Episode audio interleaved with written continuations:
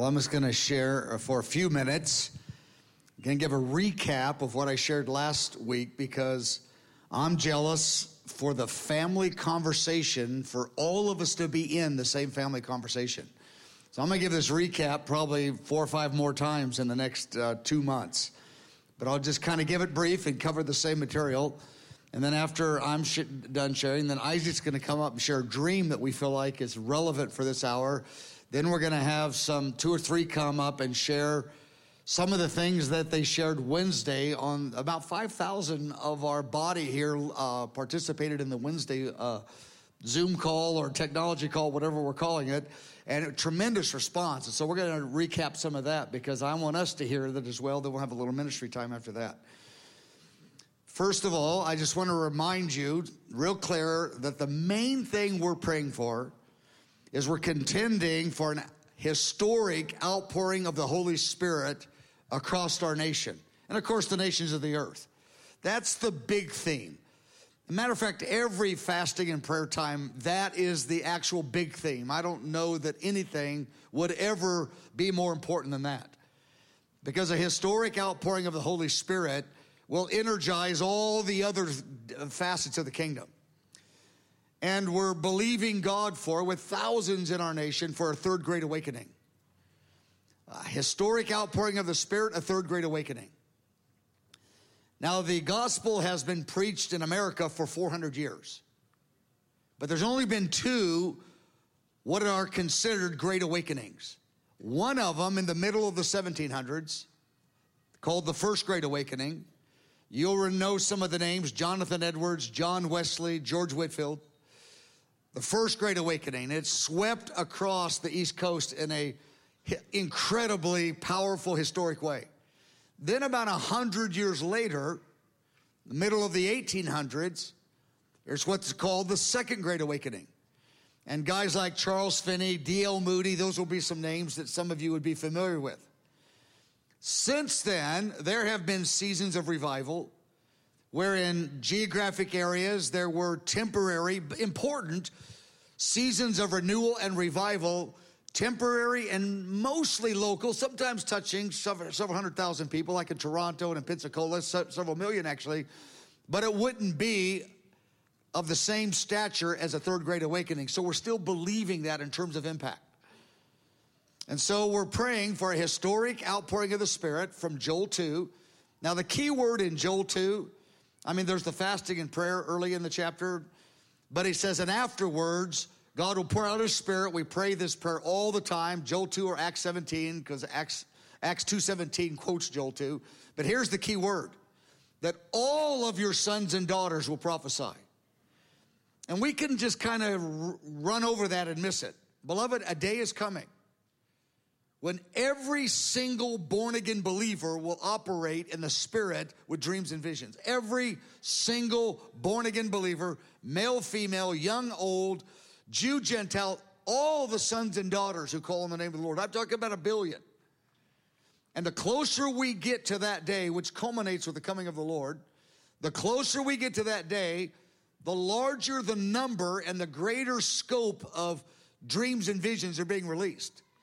So every time we have a corporate prayer and fasting, we're always leaning into that because we're getting closer to the day, and so there's more and more that are getting touched.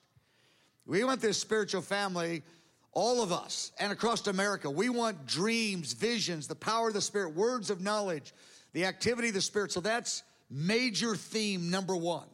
That's the major theme of every prayer and fasting time, really. We have three sub themes, and sub themes is kind of a dumb way to say it because they're very important, but they're under this major one. And the verses that we're using, that I used last Friday and Sunday, and we'll say them over and over Revelation 3, Psalm 2, and Isaiah 19. And the point of this recap is that all of us become familiar with those three passages. Now, I'm gonna give you a, minute on each one of them. And again, I'll probably do this every week for a while.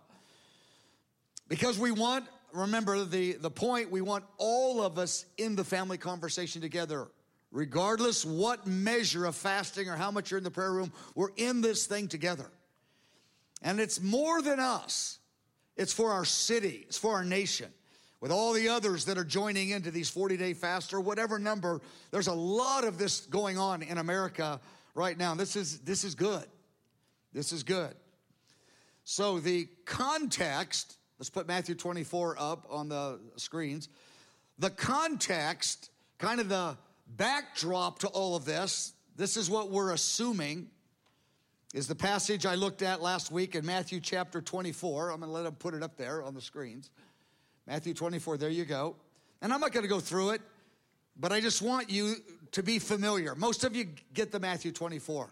It's this list of pressures that are growing, and they're called birth pains.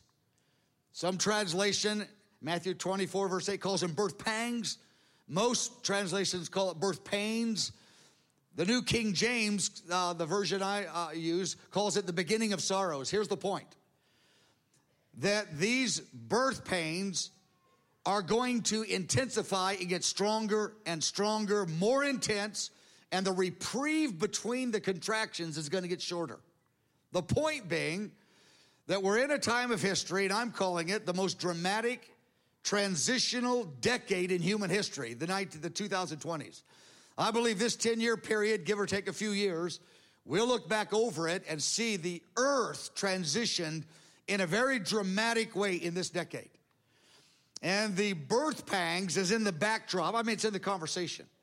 There's a, a list of pressures. I'm not going to go through them. My point is the pressures are going to intensify, they're not going to disappear. And so the analogy that I've used is that we're swimming against a one mile an hour current right now with the pressures and the culture and persecution. It's a one mile an hour current in the body of Christ. We're in a strategic training season. Not just Kansas City, not just us. I'm talking about the body of Christ in America, talking about body of Christ in the earth. And we're swimming against the one mile current, and it takes effort. But we can't sit out this training season because the next round is going to be two miles an hour. It's not going back to zero. It's got to go to two miles an hour, using the analogy, then three, then four, then five. So this isn't a time to sit it out. This is a time to do the spiritual muscle development, the spiritual push ups. I'm not going to go through that. I mentioned that Friday and Sunday. But I want you to know there are global birth pangs. Now, the difference between the birth pangs throughout history in local areas where there have been crisis in nations the global birth pangs or birth pains, they affect the global conversation. I mean, the conversation in the earth. Everyone in the earth is talking about the COVID and the financial issues. The global birth pangs not only affect the global conversation, it changes the global economics as well. And it affects dramatically the, go- the global legislation. The policies and laws that governments make are affected in those birth pangs. So they're not just local, but they're global, and the whole earth is listening to them, but those birth pangs are going to intensify. That's the context, the backdrop of these three sub themes that we're looking at. The pressures are increasing. We got to go for it together. We got to go for it together. Pressure number one, I'm going to give the three sub themes or the three uh, under the outpouring of the Holy Spirit. It's what we call, I mean, when we say it fast, we say Revelation 3. And what I mean by Revelation 3, it's really about two or three verses here. But it's the whole chapter, of course. We understand it. It's the Laodicean church, and Jesus says in verse 16, let's go ahead and put that up on the screens so they can follow along. He looks at it and he says, You're lukewarm. Here's the crisis. You don't know that you're spiritually wretched. They were content with their spirituality, but Jesus, in his kindness, he says, You don't know you're spiritually miserable. You're bored with me. You're bored in the word. You don't have a vibrant spirit. And he's not actually angry at him because he says in the passage later that I'm saying this because I love you with tender love. But here's the gl- glorious news, verse 18. And we're all focused on this. He says, Buy gold from me. He says more than that, but I want to make it real brief. So, this first kind of sub theme is that the Lord would rescue the body of Christ, us, and the body of Christ in America, rescue us from the Laodicean spirit of compromise and the Laodicean spirit of dullness. So theme number one, major theme, historic outpouring of the Spirit. Sub theme number one, rescued from the spirit of compromise, and not just rescued from our ter- terrible uh, condition, but we enter into the gold. We begin to get gold. And we're gonna, I talked a bit about that last week, and we're gonna keep talking about it, but I want it in everyone's mind. It's the gold that he's offering that Laodicean generation. That's good news. Because the Laodicean church, as I said last week, has the worst description, the most negative description of the seven churches in the book of Revelation. There's seven churches that get identified by Jesus in Revelation 2 and 3. They have the most negative description, but they have the most glorious promises. He says, I'm going to give you gold. If you rise up and I'll help you rise up, I'll give you gold. And we'll talk more about that later. The second sub theme, so the first one is rescue from the spirit of the Laodicean compromise and dullness. The second one, Psalm chapter 2. We say Revelation 3, Psalm 2, Isaiah 19. Psalm 2. Look at you can see it on the screen. Now, Psalm 2's got a lot of dimensions, but here's the part we're talking about. It's really verse 2 and 3. Verse 2 the government, the heads of state, and the rulers, the head, the, the leaders in the culture, the media, economic leaders, academic leaders, military leaders, the, the rulers of the, in the culture and the heads of state, they are working together, verse 3, to drive the word of God out of the culture. Now, it doesn't say in verse 3 the word of God, but it describes, I want you to get the language. I don't want you to miss Psalm, Psalm 2. This is a really important passage in the body of Christ right now. They are describing the word of God in one of the most horrible ways they could describe the word of God. They describe the word of God as bondage. So the kings of the earth, they say, we're going to break God's bondage off of us, which means the word of God. Those biblical values, those old fashioned, archaic, out of date biblical values, drive it out of the culture, out of the public square, out of the academics, drive it out of everywhere and penalize the people who want those values. So, the sub unit or sub theme number two is that we would be strengthened to stand up in the Psalm 2 crisis. The Psalm 2 crisis is persecution, but with the legal system backing it up. That's what the heads of state are about, the kings and the rulers. They're using the legal system with financial penalties to penalize people who say the word of God isn't bondage, it's actually liberty. And we've seen in the last 10 weeks, the last two or three years an escalation of this, and it's going to really increase beyond what it is now. So that's the sub theme number two. First is to rescue us from the Laodicean compromise. Second, that we would be strengthened so we don't waver because we know this pressure is going to intensify against us. We're girded and we're standing together and we're vibrant in our spirit and we're the Holy Spirit is able to make us stand. The weakest among us will be able to stand if we do it together. Then the third and the final subunit, sub theme, we say Isaiah 19. Now, this is the most kind of the more unusual one that I would understand many would go, Isaiah 19, what? We hear you talking about it. What is Isaiah 19 about? Well, in one sentence, and I'm not going to break it down right now, but we are a bit in the weeks to come. It's Isaiah 19, verse 24.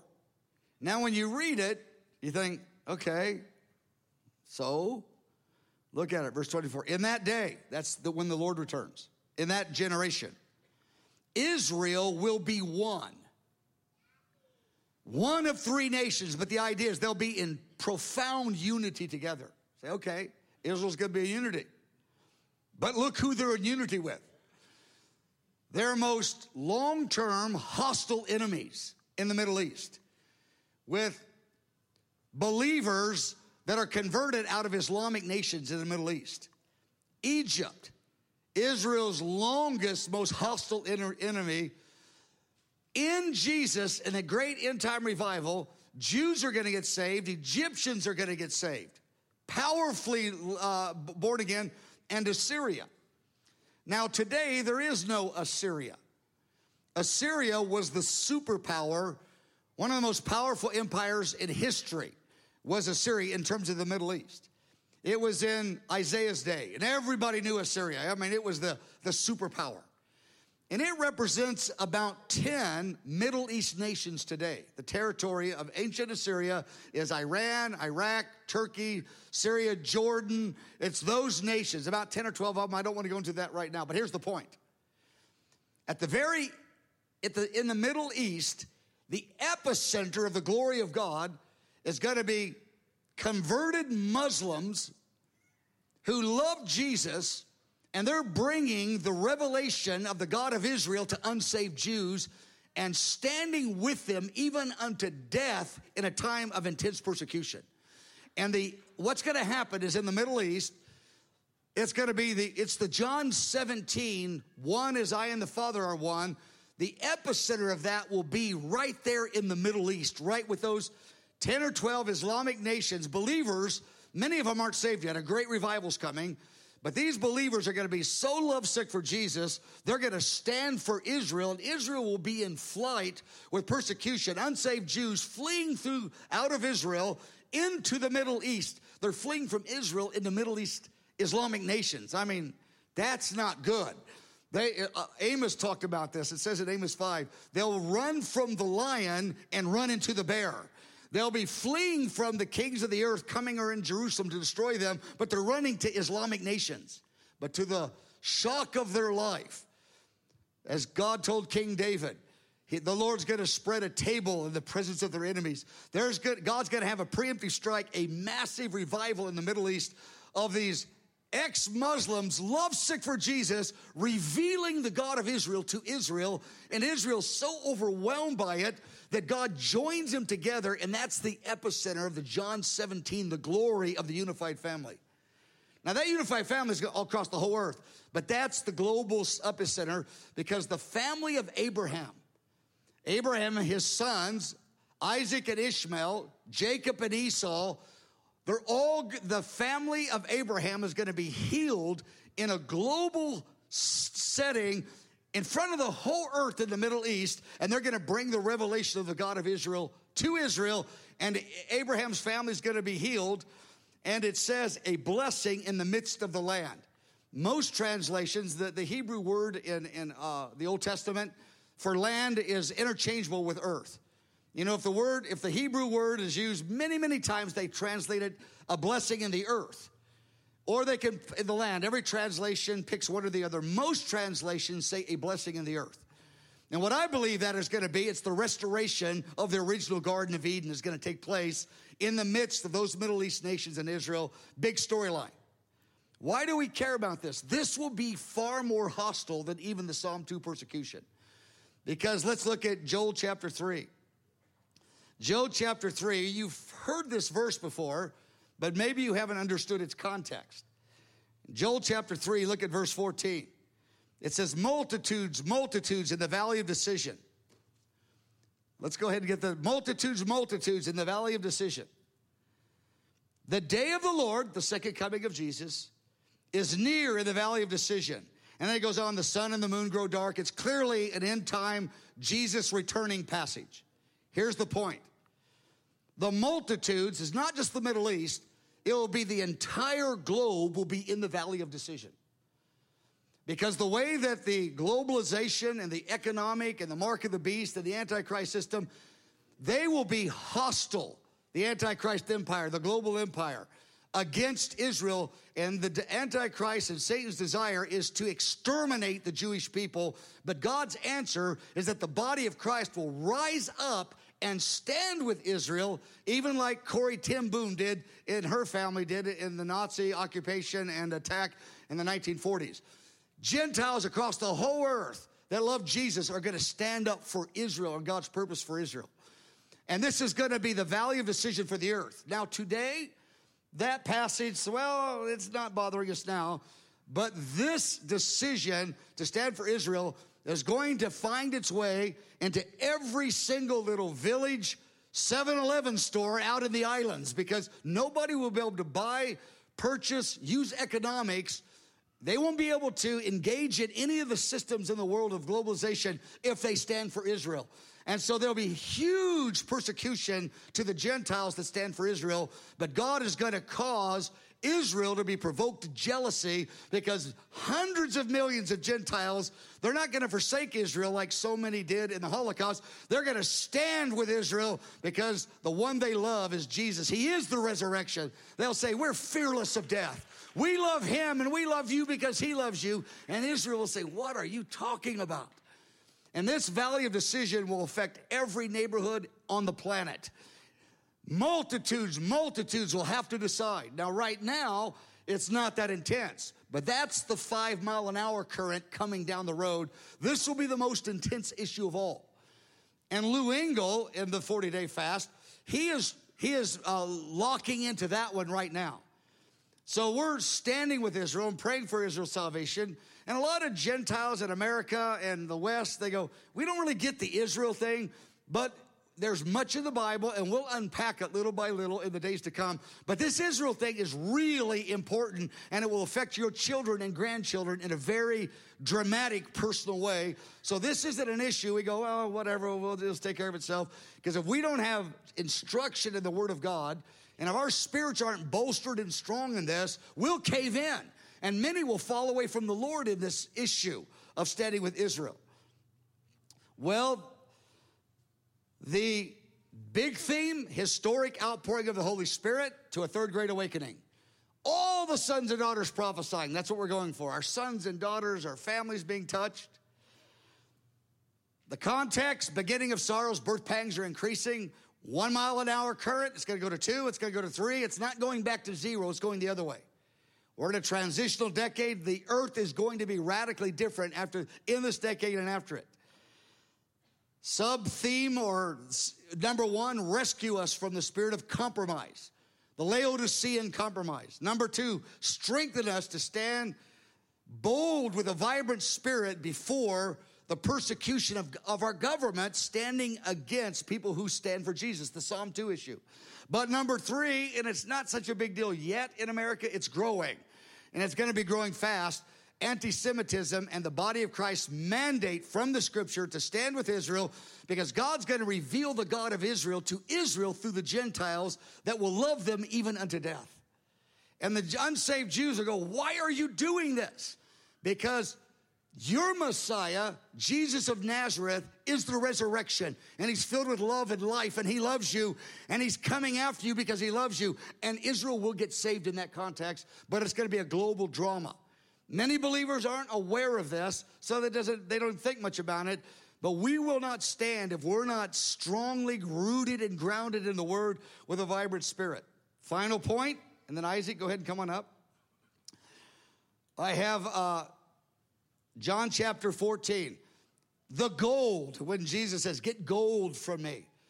I'm calling the gold the five chapters of John 13, 14, 15, 16, 17, five chapters the deepest and the most powerful truths and promises that Jesus ever taught is they call it the upper room discourse because they were in the upper room at the last supper. You all know the last supper in the upper room. They call that's why they call it the upper room discourse those five chapters. And it starts off here in John 14 look at this. He goes don't be troubled. Don't let fear and offense overtake your heart and the exhortation he gives, and then I'm going to not develop this, but I just wanted to point out because we're going to develop this a lot in the days to come. He goes, Believe in God, believe also in me. Now, if you read that, the very first verse of these four, uh, of those four chapters of teaching, because John 13 is the meal, and then John 14, 15, 16, 17 are the teaching. He starts off, believe in me. He's not telling the apostles they need to be born again. That's not what he's saying. Hey, you know, consider inviting me into your heart. That's not what he's saying. When he says believe in me, he goes, believe in my narrative. Believe in the storyline that I am the author of that the prophets have given for that generation and believe in my leadership. And so in the for the next four chapters he tells us how we can interact with him in a way we can have a vibrant spirit that we can believe in his narrative and his leadership we understand it and we're going to interact with God here's the most amazing thing is that in these uh, five chapters, Jesus gives insight in how God relates to God. It's like, what? how the Father, the Son, and the Spirit interact with each other. But he goes beyond. He says, the way that me and the Father the Spirit interact, we're going to invite you into that interaction with us. And that's going to give you the power to overcome in the face of pressure, martyrdom, temptation, betrayal. That's how you will overcome fear because you're going to enter into that interaction. The global body of Christ is, in these five chapters, they are the gold. And we're going to be focused on these five chapters till the end. I mean, body of Christ, everybody likes those chapters, but almost nobody does anything with them, you know, almost. But those, those five chapters are going to be mainstream in the global conversation more and more as we get closer to the coming of the Lord. So that's kind of a nutshell of what we're looking at. That's a recap.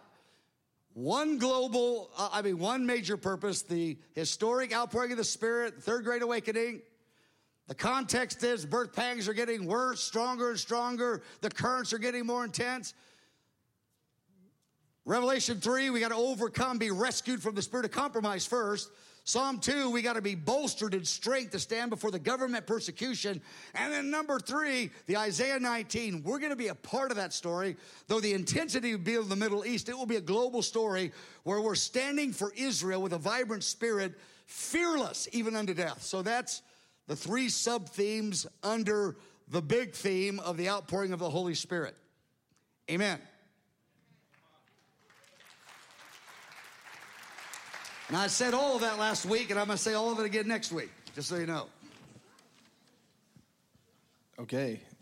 Um, let's put up the email address, if you wouldn't mind. We're, we're taking some of these times on these Friday nights to just highlight different things, uh, words that the Lord has given, dreams that the Lord has given, and we want to stir up a prophetic spirit in our spiritual family. We want to ask for the release of that outpouring of the Holy Spirit. That Acts 2 outpouring results in dreams and visions. And if the Lord is speaking to you, if he is presently speaking, if he has spoken in the last couple of years to you, there are things that you think are pertinent to this hour corporately, then send them in. But if it's a personal dream or word, then you don't have to share that with us. But send those things. We have a team that reviews them to pray through them and, and ask the Lord uh, just you know, in the body, what is he speaking? What is he highlighting to us? corporate dreams for the corporate body of Christ that are going to encourage us and alert us for trouble, but encourage us about the promises. And those dreams are important. So That's we right. want to share them with the family, some That's of them. That's right. Well, I was asked to share this dream that I had one year ago. I had it on Valentine's Day. I took a nap and woke up, and, and here's the dream. I've shared it before a year ago, and uh, so here it is. So in the dream, I'm standing in a forest and I can see like golden wind. It is blowing across the face of the earth. It's like the spirit of the Lord. And everything is golden. The sky is golden, the air is golden. There's this wind just blowing. And there's a particular note musical note that I can hear in the air. It's this sound as this hurricane force wind is just blowing across the surface of the earth. And as I'm watching this, I hear the voice of what I understood to be Paul Cain. Paul Cain, the prophetic man, he died and went to be with the Lord, but was very instrumental in some of the early words and foundations of establishing the house of prayer and things that would emerge from that. So I hear his voice in the dream, and it's coming from what I perceive to be heaven. And he is talking about this Acts 2 outpouring that Mike is mentioning that talks about in the Word of God. And he's saying in this dream, in a very powerful, Pentecostal, 1950s esque type of way, let the reader understand. Because we have we have videos of him talking like that. It is very sounds just like that. Yes. And he is saying, you know, things like a great outpouring of the Holy Spirit is coming. And I'm not going to try and impersonate the way that he was doing it, but you get and the, the general idea. And the great outpouring of the Holy Spirit's coming, and all nations will bow before the Lord, and all sicknesses will be healed, and people will come, and the stadiums will be filled. Like that. You got some Pentecostal Man, 1950s roots in I you. got a little in there. It's down deep. Yeah, you liked that. You liked doing that. I can tell. Deep. I like that, yeah. We're just having fun. So well, yours was so weak that I had to like. Your Paul Cain thing was like, come on. I'm sorry. Okay. I'm sorry, Paul. Back series. We'll get Anyway, Okay. So he's saying that. And these trees, I'm in this forest, I'm noticing they are, all of them are completely knocked over, flat.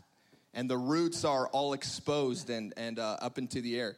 And these trees are huge. They're 100, you know, I'm making up that number, but 100 feet tall. These massive, you know, what you'd think of mighty oak trees or sequoias or whatever they're called. And um, I'm watching these. They've all been knocked over by this golden wind, all of them. And uh, I think in the dream, I think these trees are so mighty. How could they possibly have fallen over? I can see their exposed roots, uh, just like you would see if a, if a tree's uprooted. And I'm observing these roots, and I hear the, the voice of Paul Cain, who had previously been saying the stuff that Mike was shouting. He changes, he changes, and he says this He says, There is no safety in the Republican Party.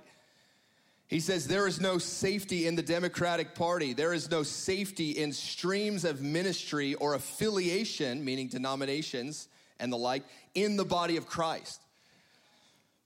And I'm listening to this. I look at the roots and I'm putting together the wind is knocking over these trees. This is what these trees mean in the dream. They are these powerful institutions streams, ministries, affiliations, all of these things that political, are not economic, rooted, political institutions that are not rooted in Christ. And the Lord is uprooting them intentionally. He was sending a wind. And this was, again, one year ago, just before we went. It was a month before we went into the pandemic lockdown or whatever here.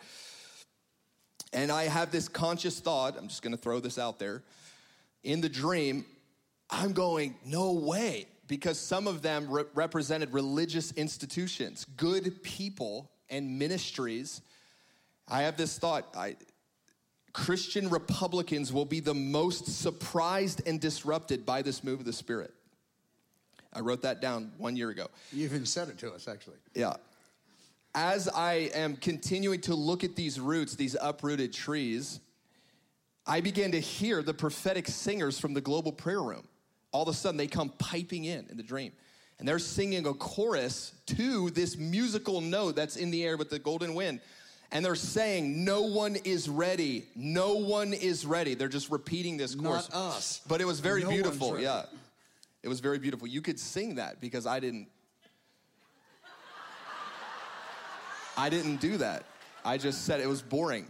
No, So I- now you're on the hook. I got No, no, you. no, if I got sang no. This it- is my first time to get. No. I got you now up No, here. no, no, no. you No, don't. I stand up here. Look, week after week. It's true. You've done geography quizzes, Yeah, that's true. geopolitical quizzes, religion numbers, and I always get it wrong. That's right. If I broke out in song, the worship team would be so intimidated to come up later. They would be uprooted. Go ahead. We don't want to uproot no one. So anyway, I mean, we're having fun. This is, you know, whatever. so, no one is ready. No one is ready. That's the chorus that's being sung. I wake up from the dream just right immediately after that, and in it, in one second, the verse out of the blue, 1 Samuel three, verse eleven, is is in my mind, in my ears. It was the impressed upon me from the Lord, which says, The Lord said to Samuel in this verse, Behold, I'm going to do something in Israel at which both ears of everyone who hears it will tingle. So, in terms of what the dream means, there's an Acts 2 outpouring of the Holy a Spirit that is coming. We got to talk about that for a second. That's 1 Samuel 3, right? Right. So the Lord speaks to the prophet, I'm going to do something in Israel that every ear will tingle. The Ark of the Covenant, the glory of God, is going to be stolen from Israel and is going to be held by the pagans, and the idolaters are going to have the Ark of the Covenant. This is inconceivable that this could happen. Yeah, this is the whole context of Ichabod Dana, and the glory up. of the Lord Matt and Dana, come on up just departing and be and, ready. and the transition of the entire priesthood from Eli and his wicked sons to Samuel. And the Lord was establishing a new priesthood uh, in that hour. So the context is, is uh, fairly relevant. So my impression is that obviously many in the church were not ready and are not ready for what is coming because I think there's a, a portion of this that seems to be happening even in the last year, as these religious and political institutions are being surprised and shocked and alarmed and exposed in many uh, different ways. Some believers, and this is what's going to segue into our next conversation of Revelation chapter 3. That's what we're going to look at. You can turn there in your Bible if you'd like. Some believers, this was so, made very clear to me in this dream, and I shared this a year ago. Some believers have misplaced confidence there's a fleshly, carnal confidence that we derive from political powers, from religious powers, and the other two things that were highlighted from affiliation with particular ministries or denominations.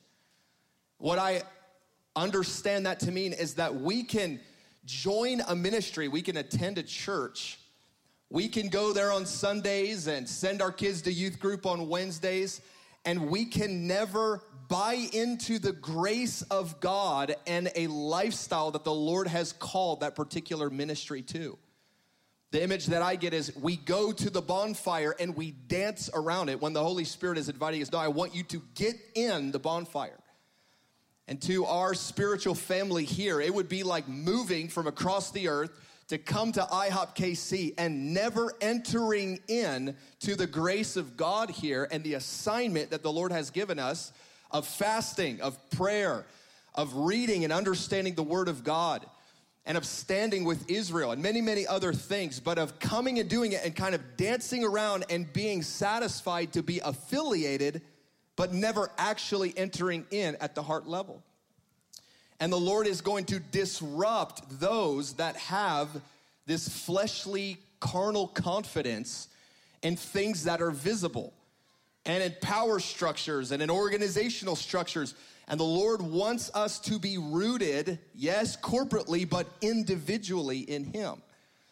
And that's one of the shocking things I think about Revelation chapter 3. And I'm just going to jump right into some of this. So, before we do that, I just felt stirred. I'm just thinking about the story that I shared uh, about the from the Malachi project and the power of the Holy Spirit, and then what you just shared. I just I want to read this. This is a this is a letter that I wrote to our leadership team on January 5th. I was I felt I felt stirred and I had no idea what was going to happen the next day. I wrote this letter. I said, "Dear friends, as we I'm going to read it as I wrote it. I tend to sometimes edit it and leave out the part where you're awesome, but I'm going to leave that part in if you don't mind. So just get ready for you being awesome." I just took a nap. Good. No, I mean, because he's going to reference the dream, but all I did was fall asleep. I know, but I like, I like talking about how awesome you are. I wrote, Dear friends, as we come up to a key moment today and tomorrow in our nation, I'm very troubled, as we all are, by the state of our union in America. Someone online said it this way I'm a little bit worried that this pandemic has caused our society to legitimately fracture into two parallel societies that exist in the same physical space, but have accepted opposing sets of foundational truths. I am shocked that now this is what I wrote. I am shocked at how irreconcilably polarized our nation is, and even more shocked that the church in America finds itself on either side of this divide conservative and progressive with almost no prophetic voice standing apart from the fray and therefore a very diminished ability to pierce the darkness with clarity and the heart of Jesus. The church globally just seems to have very little of substance to say at the moment. Here's the big statement the only thing I've heard personally on the prophetic side of things that has held up or felt substantive and helpful to prepare hearts last year was Isaac's dream related to the confidence the church places in democratic or republican institutions etc there have been many predictions and the conversation seems to be around whether the predictions are accurate. As we know the prophetic is about so so much more than predicting the future accurately. Rather it is to help align our hearts and lives to God's version of the future. I want to say that again. The prophetic isn't about predicting the gender of your baby. That's a 50 50 shot. The gender isn't about predicting who the next president is going to be. That's not the prophetic. If there's no, if there's no repentance, I question whether it's prophetic. It's to help align our hearts and lives to God's version of the future. Doesn't have to be major repentance. It doesn't have to be tears. It just has to be a, I need to make a shift. I'm a little out of alignment. God's version of the future was different than my version of the future. That to me is the prophetic.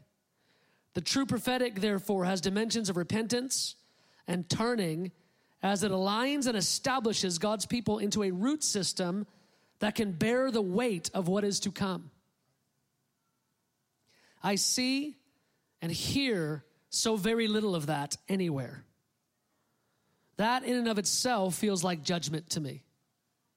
I am very sober and concerned. This, I said this January 5th. I had no idea this was coming. I said, I'm wondering if we go on another extended fast together. I just kind of thought, I bet one's coming. Who knows? If, if it happens, if somebody calls a fast, I mean, you can always count on Lou. We Which, love you for that, Lou. We do. I love him so much. Which, side note, he's going to be on that live broadcast on Wednesday. He'll be with us just talking about his heart for the fast, which I just love him so much.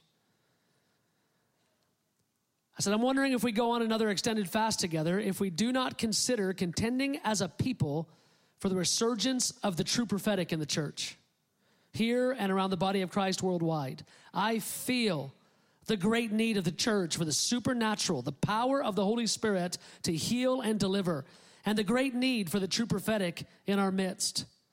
I miss the trembling at His word that true prophetic ministry produces. I miss the work of the Spirit in our midst in a dynamic way. We are in very great need. I just want to submit this to you to consider and to pray about. Love me. I, I feel like the, the hour that we've come to, I, uh, I, I just wrote it today in my little journal. I feel like the church of the last hundred years in America has tried to stand for the truth, which I love. Truth aligns us, aligns our lives, but without the power of the Holy Spirit and without the beauty of God, those are the keys that unlock the heart to receive truth. Truth without beauty is an argument. We need the beauty of God. We need the power of the Holy Spirit. We need something far beyond ourselves to awaken hearts. I feel like the church has been telling America the truth for a hundred years, but this generation is turning back to the church and going, What is truth? Well, I got my truth. What's your truth? We need truth that transcends. We need truth that is bigger than someone's version or personal experience. The only way we get to transcendent truth is beauty and the power of the Holy Spirit. I'm feeling our need for it. We are losing the truth argument without the Holy Spirit and beauty. But you get the power of the Holy Spirit and you get beauty, you win that truth argument really fast. Because there's that transcendent, inarguable truth that's established through power and fruit. And that's just, we're lacking it. We're just in this mode where we're settling for less. One of the reasons we do night and day prayer, one of the reasons why we're fasting is because we're not settling for less. We know that there's more in the kingdom to be had. We can't earn it or make it happen. And so we position ourselves in weakness to ask and to reach to see what happens. We're in a who knows. The thing about the power of the Holy Spirit on the church, it's a who knows. We don't know if He's going to give us a little or a lot, but I do know that what we have now isn't working. We're not winning arguments by getting the right people in political power. Though I, I want to get Christians in, in, in office. I do want to do that. I want to vote. I want to get them in office. I want to change laws. I want all that. But if we get Christians in office, change laws, and have no power and have no beauty, what do we have to show for it culturally at the end of the day? So I, you're just, you're, I'm just thinking of the testimony I shared at the beginning and your dream and I'm supposed to be framing out the Revelation 3 thing, but I well, just wanted to hit that for a minute. Well, I think I think you're hitting it right on because here's what I'm afraid of. I'm afraid that we go through these 40 days, we get these narratives, we get these Psalm 2, Revelation 3, and then we go tell everyone hey, the church is in a Laodicean hour, everyone. We all get on Facebook, we tell our friends back home that they're the Laodiceans. of course, that we wouldn't ever do that. Uh, well, it's easy to imagine that it's someone else. But the problem with the Laodicean church is that they did not know that it was them the Lord was talking about. And that's where it starts getting real personal. And I'm setting up Dana to get real personal with you. So she has to be the one to do it. But the point is, is that we need to take these passages and then apply them to us, to IHOP KC, to the prayer movement and our spiritual family. And we need to talk to the Holy Spirit and say, Lord, are we operating in a spirit of lukewarmness? Has our love become lukewarm before you? And if it is, would you show us, would you give us a way out? And that's what I'm carrying in my heart and just trembling before the Lord for our own spiritual family. I, I, feel like such a dork standing up here even saying it because I know the Lord hasn't fully dealt with me yet in that Revelation 3 reality. But we have to take these things and point them at us, not just look out there and say, woo, we got it figured out. No, I'll help Dana. I'll go there first. For real. I no, for real. I mean it. I I I want to go there first because of what I just said about the power of the Holy Spirit. I want to say that and then be honest about where I'm at.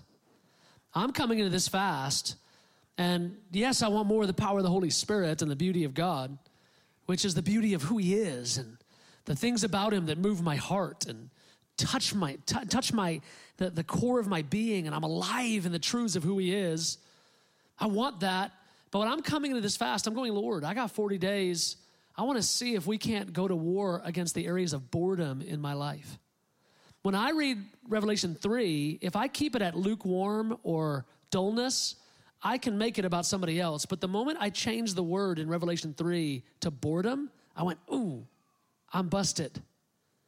Because it's so easy for me to default to media and text threads and, and emails, just finding different ways to, to, to put balm on the itch of my soul which was made for beauty. Beauty is the antidote to boredom. But I hardly touch beauty because I so quickly surrender to boredom. And the Lord's addressing that in Revelation 3. He's going, You're bored. You're bored with me. And the, and the thing that, that hit me in the prayer room on Wednesday when we are getting ready for this conversation, this will set you up. The thing that hits me, I'm just sitting there, and out of the blue, I hear this phrase. I hear, uh, Infidelity is the fruit of boredom. Idolatry is the fruit of boredom. And I'm like, and all of a sudden, boom, it just starts making sense. And I start getting sad. I start grieving in my soul because of what boredom unto infidelity says about your spouse. It's about the ways that boredom rather than being interested in the beauty of your spouse and interested in who they are, it dehumanizes and changes the narrative of who they are and begins searching for something better, more exciting. What that says about your spouse, I'm just sitting in my chair, I'm just getting so sad. And then to switch it over to idolatry, the Lord's going, no, and what it says about me. When you're bored with me, the idolatry that comes out of boredom, what it says, what you're saying about me. What you're saying about me is the one that satisfies your heart and moves you. What you're saying, you're looking for the better option out of boredom.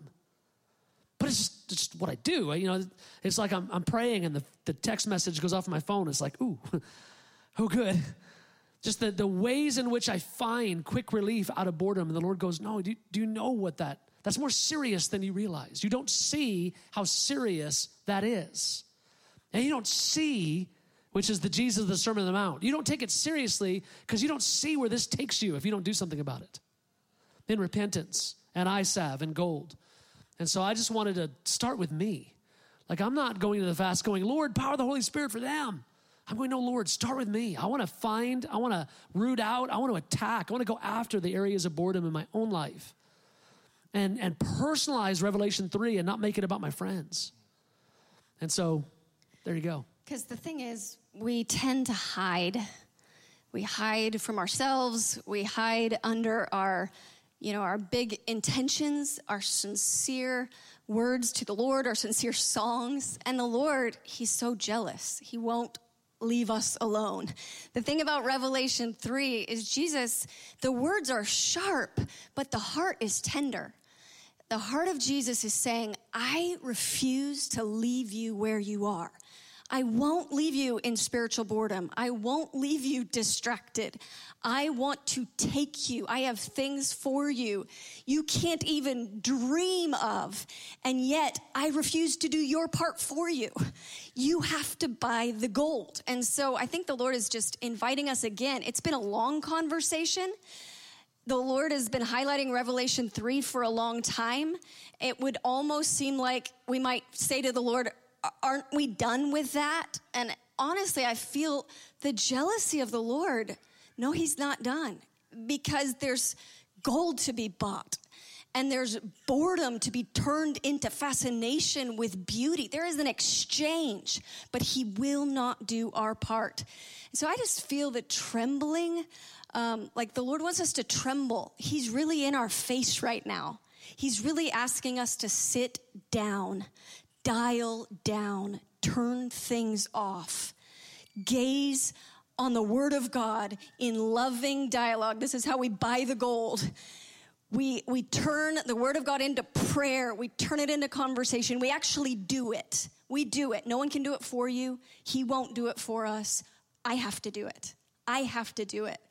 And we sit with Him and we say, I want to buy gold and he will give that gold.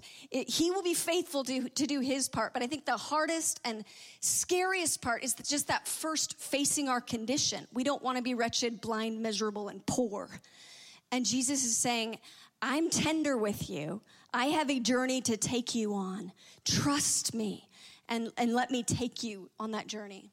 One of the things he's highlighting and sh- he's showing us our spiritual reality before Him as wretched, poor, blind, naked, and all of these things. And our spiritual reality is so much more important than our spiritual intentions. We can be a part of a prayer ministry and live among a fiery community and have so many wonderful spiritual intentions, but spiritual intentions will not prepare our hearts for what is coming. They won't prepare us for what is now. We have to have spiritual reality, and that doesn't come through affiliation, and that doesn't come through sitting through messages or hearing the things that you're even hearing right now. This doesn't give you the gold that Jesus is talking about. That gold is refined in the fire of your own journey, your own walk with the Lord, your own conversations of your heart, your own repentance, your own leaning in, your own asking of the Holy Spirit Lord, am I this? Lord, I need the reality of who you are. I can't live in, a, in an, an intention. I can't live with a reputation that I am something just because I moved my family here to IHOP and now I have the reputation that I'm whatever IHOP's known for out there, you know. We have to have reality inside of us, and that's what Jesus is inviting us into in this hour what opened up for me in the passage that just changed everything. You're reading Revelation 3, you're reading the Laodicean church, and what shifted for me was remembering that he's not just saying it as a father, he's saying it as a bridegroom. As a bridegroom. Because again, just think of it, and when you read it, read it as a husband talking to a wife. And as a husband talking to a wife, he's going, You're not, you're neither hot with passion and love for me or cold with hatred for me. I'd wish you would be one of those. You're bored, you're indifferent towards me. You're going through the motions. Think about a marriage conversation. You're going through the motions. And he's not saying it as a condemning husband who's angry. He's going, I'm standing at the door and I'm knocking. I'm right here before you. And, and if you'd open it, and if you would love me, then he says the, the thing on the back half of the passage. He goes, I will give you a place on my throne. Not only will I eat with you, not only will I have a meal with you, like that part to me, when I read that, I read that as his highest desire. His highest desire, when you boil it all down, it's Jesus going, probably one of the most enjoyable things for me is to sit down and have a meal with you. Can you imagine finding yourself bored, indifferent, and uninterested in marriage, and your spouse is looking at you going, No, the dream of my heart is to have a meal with you and be with you and hear your heart. And I am, in other words, he's saying, I am really interested in this relationship. I am really moved by who you are. I am alive with fire on the inside when I think about who you are. I've not lost interest one moment in you. You got to hear that when you hear this passage. He's not going, You are wretched, you are bad. He's going, No, this is hurting me. Our marriage is to be about so much more, and it's hurting me to see you this way. I want to bring you to my throne. I want to have you alongside of me as my bride. I want to give you the dignity of partnership with me, and you're settling in lukewarm indifference and boredom, wondering if there's a better offer, wondering if you missed your promotion, wondering why there's no favor on your life, wondering why more isn't going on at work, wondering why more people aren't listening to you when you talk, wondering why your Bible study isn't bigger, wondering why you don't have more influence. The Lord goes, oh, I, this is about so much more than that. When I read it through that divine passion of a bridegroom appealing to a fiery marriage, it just changes the passage. And, and there's just that thing that stirs you that goes, oh God, I'm sorry. I am sorry. Like, it's not just I want to go after boredom, it's I'm sorry for what I've what that says about you and what it says about our friendship and what it says about our relationship. I'm so sorry. Like that's where that's where I'm stirred when I read that passage. Yeah, I keep thinking of, of that passage in James 4 when he says, Adulteresses, do you not know that friendship with the world is enmity with God? And then he says, He yearns jealously over the spirit he put within you. That jealous bridegroom that's saying, I am still knocking. Will you answer? Will you come? Will you answer this invitation that I, I honor your voluntary heart? It's voluntary love. I want you to choose. Will you do it? Will you meet me here and buy the gold?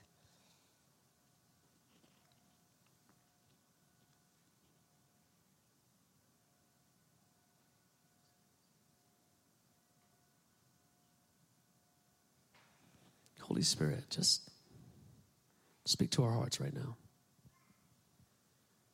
Just put your hand on us. All over this room.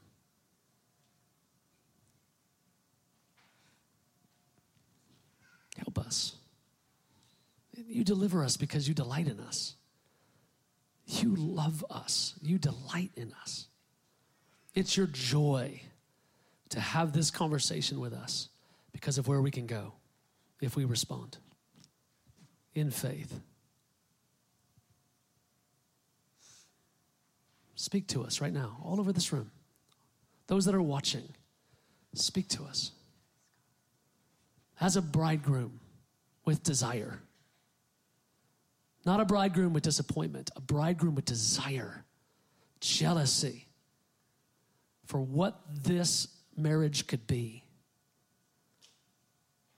what we were saved for.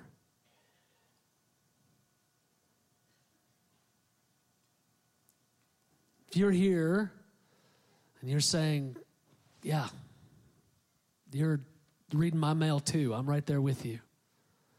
I want to I want to ask the Lord to, to help me to go to war against boredom and get me into that moved heart, fascinated by beauty. I want that. I want to be honest about how often I'm unmoved, going through the motions. But I want to be delivered. I want, to, I want out of that. There's a second group. I want you all to be able to stand up or whatever Dave's going to have you do at the same time so that we don't know the difference. it's this it's that the thoughts never even crossed your mind that you could be lukewarm. That's good. The thoughts never even entered. You've read this passage, you've heard it. You've talked about it. It's never even crossed your mind that you might be in a state of lukewarm spirituality before the Lord and you don't even know. That's the problem with those in this passage. They do not know. And if the thought has never crossed your mind, whatever Dave's about to invite us to do, I want you to respond as well. The thoughts never crossed your mind, or you're being struck and that boredom piece is convicting you, touching your heart. Yeah, I just want that eye salve.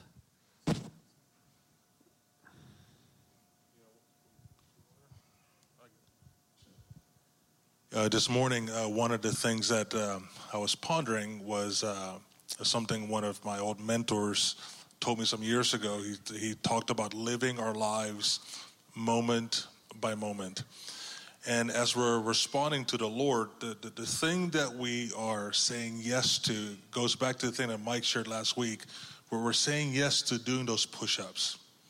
We're not saying yes to, you know, getting out of blocks and going for a sprint. We're, we're saying yes to, to doing the moment by moment push ups. Um, uh, in the word, speaking the word back to the Lord. Um, I shared last week that one of the things that surprises me till this day, it happened today. You know, you're having uh, some kind of a, you know, you have a negative emotion and you just take a moment and pause and you, you speak to the spirit inside of you. You say, Lord, help me. Or Lord, release your light. Or Lord, I want to know more of your love. It is absolutely surprising how quickly he actually comes and he meets us. And that's the thing that we're saying yes to. And the second thing is, is that um, the, the one of the reasons I think we tend to be afraid of facing our condition is because we cannot perceive how he feels about us when we come before uh, before him with with uh, with that condition. And uh, um, and so I'm thinking about Hebrews four, where, where where the writer says that we can come before the throne of grace with confidence, with boldness, because we have a sympathetic high priest who will give us mercy. We cry out to him in need. So I just kind of want to put that before us that we're saying yes to doing the, the push ups, the moment by moment, yes by yes push ups. That's the thing. That's the thing we're saying yes to, and that as we're faced with our condition, we actually can come before Him, knowing that we have a sympathetic high priest who will give us mercy because of His blood in a time of need. Well, if you're going, Lord, I, I'm in. I, I might not have even been in for the fast, but I think I am now for something. I just want something to shift. I want to invite you just right where you're at, to stand right where you are. You're going, Lord, I'm presenting myself to you. You're my only option here. It's right where you are. You're saying, Here I am, Lord. It's you and you and I.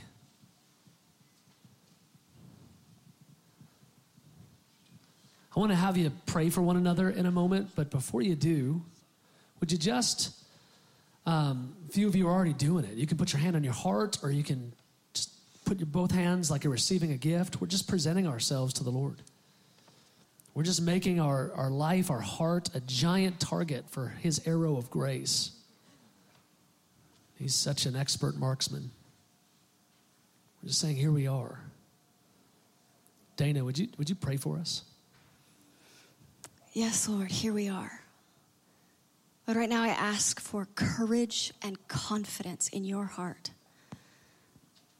Lord, to meet you, to look you in the eye. God, we just present ourselves to you. You are the kindest one. You have our good in mind. You want to give us all that's in your heart, but you are drawing forth that voluntary yes, that response in our heart to say, Yes, Lord, it's what I want. Lord, you've brought us to this place. Lord, I ask right now, just each of us in our own hearts, that we would meet you there, that you would meet us there. Jesus, the bridegroom, Jesus, the jealous one. You refuse to have half of us. You refuse to leave us in spiritual dullness and superficiality. You want to bring us into that strength, that vibrant heart, interior joy. Your word living on the inside with experiential knowledge. You want to make us those that say, I have tasted and I've seen. He is good. Lord, I ask that you would take us on that journey. I ask for each one that we would each have the courage to, to sit before you in the place of prayer by faith, taking the word of God, taking John 13 to 17, Lord, and dialoguing with you. Lord, admitting our spiritual lack. I ask for the courage to repent. I ask for the courage to face where we're really at, but then to go after it, to reach, to press, to buy that gold. Lord, I ask for the grace that you would draw our hearts, draw our hearts. We want to say yes. I ask that you'd put your grace upon us as a people and individually in Jesus' name. Just as the worship team comes up, I want to encourage you now to, to look around for where you're sitting and just begin to cluster into little groups of friends. Whether you know the person around you or not, just have them pray for you for a minute. Let's pray for one another. Think of the students, get in little small groups. Interns, get in your get in your groups. Let's just take a minute as we close tonight. Let's pray for one another. Let's ask the Lord for fire on the heart. If you don't know what to pray, it's just the best prayer. Lord, release fire on our hearts. And we read John 14. Let us cry. Help us, Lord.